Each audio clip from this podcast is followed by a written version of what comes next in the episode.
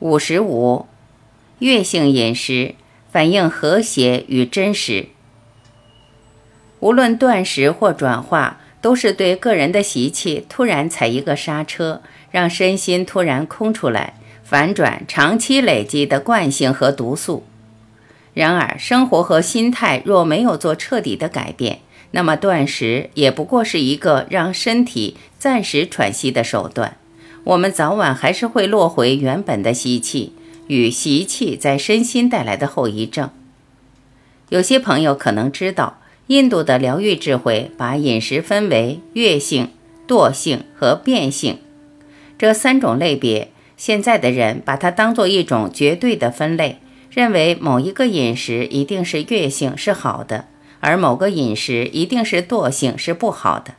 但它原本的意思是三种身心的状态，而饮食只是反映了这三种身心的状态，最多用来帮助做一点调整。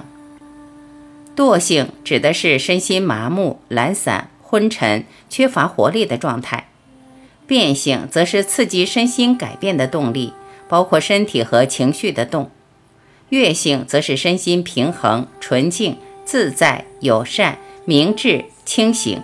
真实、诚恳、勇敢的特质。从某个角度来说，古人不像我们现在这么唯物，多少还是认为心为主，心应该走在前面，让心导引身体，带动物质的作用。用怎样的饮食，其实是配合个人的身心状态。一个人如果很清爽，没有负担，不会过于依赖饮食，自然有一种本领，采用月性的饮食。包括喝好水，透过新鲜当令、成熟有活力、碱性、以蔬菜和脂肪为主的饮食来照顾自己。这种饮食原则，也就是我在真元一所谈的饮食。它不会刻意对其他的生命、对自己造出伤害。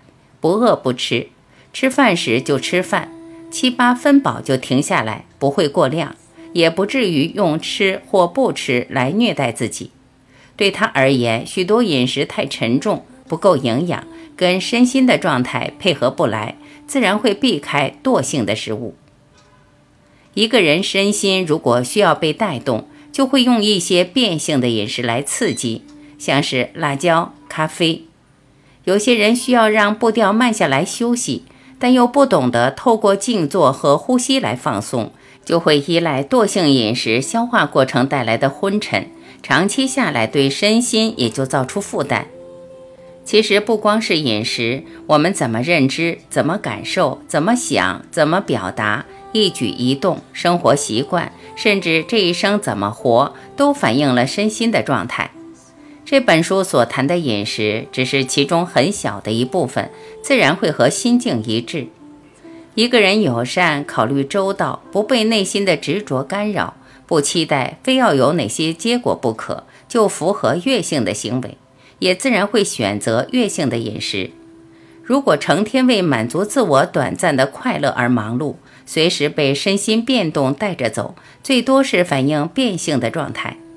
一个人如果凡事不顾后果，不在意对自己和别人造出伤害，那也只是反映了身心的惰性。从另一个角度来说，已经是对生命麻木不仁的状态。大多数人的身心都是月性、变性、惰性比例和作用不等的组合。你可以参考月性、变性、惰性饮食的原则来调整身心。就像我在这本书前半也参考现代营养学的主要营养素分类，依照它们对内分泌刺激强度的不同。而透过断糖来帮助调整身心，这是一种疗愈的智慧，也可以说是一种个人营养学。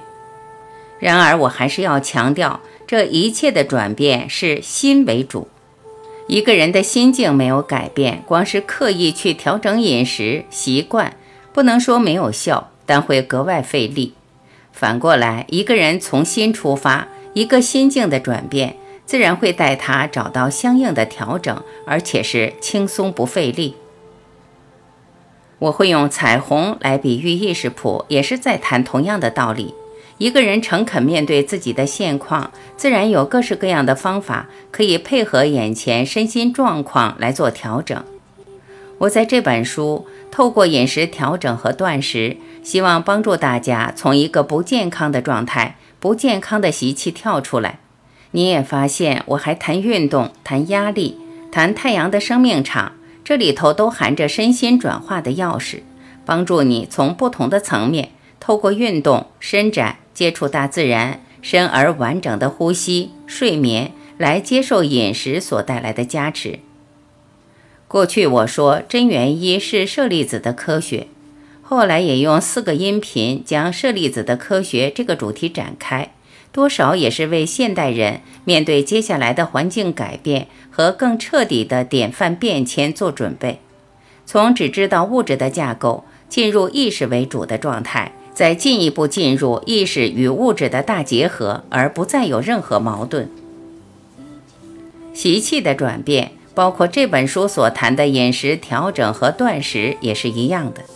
从只知道物质的架构谈习气转变，这是一般人最主要的理解，自然会聚焦在语言、行为和念头的内容，而去规定、去做要求，并且在语言、行为和念头的内容做文章。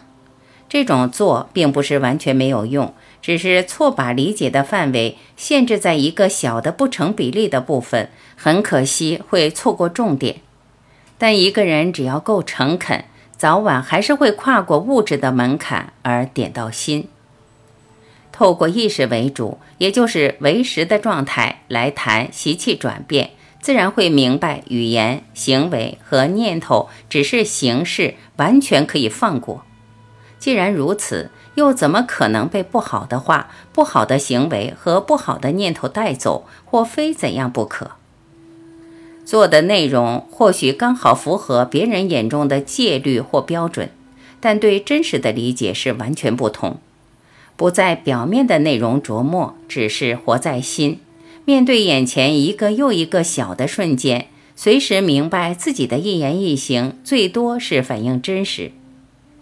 在这个人间，透过每一个习气的改变，从起床、运动、收拾环境、面对自己、面对他人、表达的方式、正向的眼光，对每一个起心动念的观察，说谢谢。饮食调整、细嚼慢咽、转化代谢、睡眠，也不过是不断的知道，随时知道，一切都是真实。短暂的，没有离开过真实。永恒的也没有离开过真实，心有波动，没有离开过真实；心是平安，也还是真实。有物质没有离开过真实，没有物质也不会离开真实。所谓的好是真实，所谓的坏也还是真实。身体没有离开过真实，头脑也没有离开过。那么，觉得可以离开的是谁？还有什么可能不是真实？